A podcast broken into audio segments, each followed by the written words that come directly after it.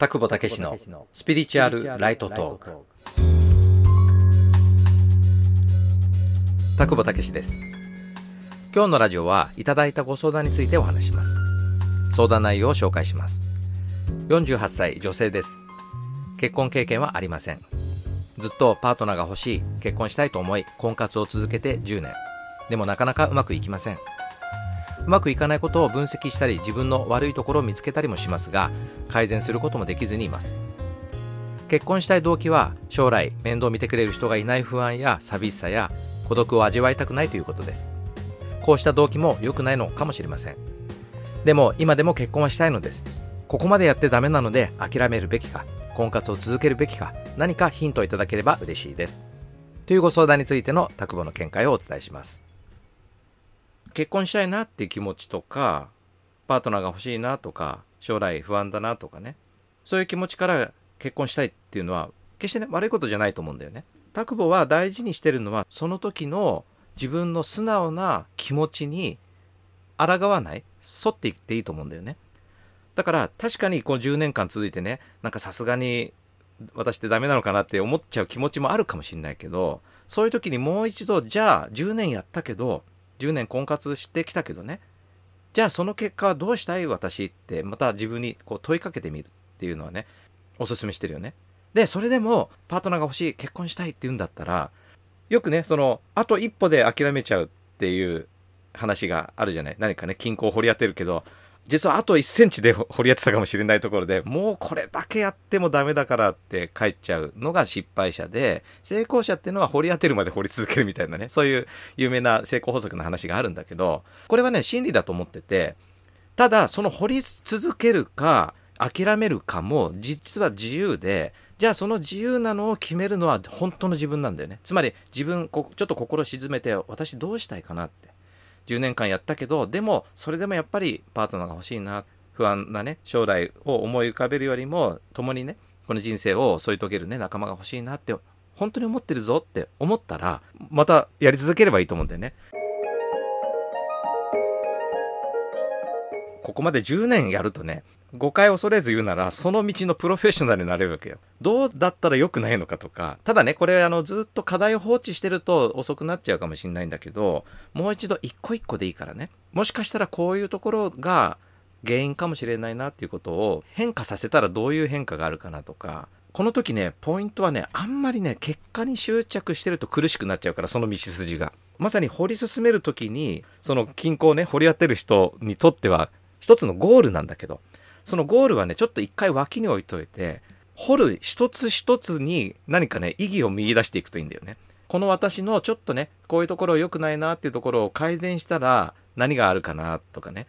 まああんまりその結果には執着しないんだけれどもそもそも変えるということを楽しむちょっとチェンジしてもらって最初はね難しく感じるかもしれないんだけどそうやってね楽しんでいきながら一つ一つクリアしていくと何が起きるかっていうのはね、まず試してもらいたい。1ヶ月でもいいし、3ヶ月でもいいのでね。で、何が言いたいかっていうとね、こういうパターンでやるとね、いろんな変化が起きてくる可能性があるんだよね。そもそもその目標に対する執着心というものが、どんどんこう変化していく可能性もあるわけ。自分がね、成長していく時に出てくる自分の衝動と、成長した結果出てくる衝動と、成長の前に出てくる衝動っていうのは全然違うんだよね。だから、ポイントはその婚活を通して自分が成長していくことにちょっとこう焦点を合わせ直してそしてそれを楽しみながら一歩一歩やっていくとあれ？別にどうでもいいかなっていう風な段階に行く場合もあるわけ。もちろんこれは一つの可能性としてね固定的に捉えてもらいたくないんだけど。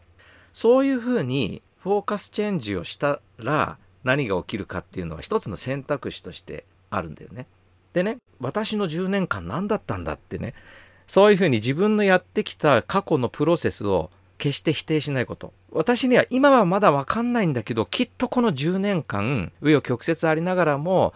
パートナーを求めて婚活をしてきたことは意味があったんだと。理由はよくわかんないけど、必ずあるんだっていうところに、まあ、ある意味で言い聞かせてしまうっていうかね。でもちょっと今までとフォーカスを変えてみようと。結果はもういいと。確かに望みはあるんだけれども、それは一旦脇に置いといて婚活をよりクオリティを高めていくために今までの失敗を教訓にして一個一個でいいから楽しみながらゲーム感覚でやってみていこうみたいなね。そんなようなチェンジをすると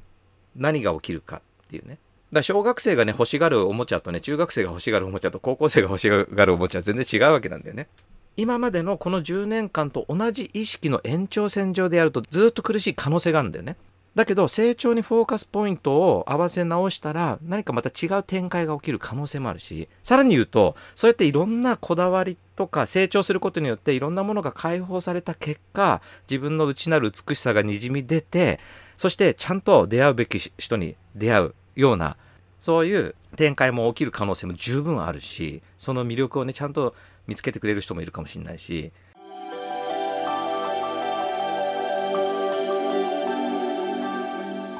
さらにね、ちょっと深いこと言うとね、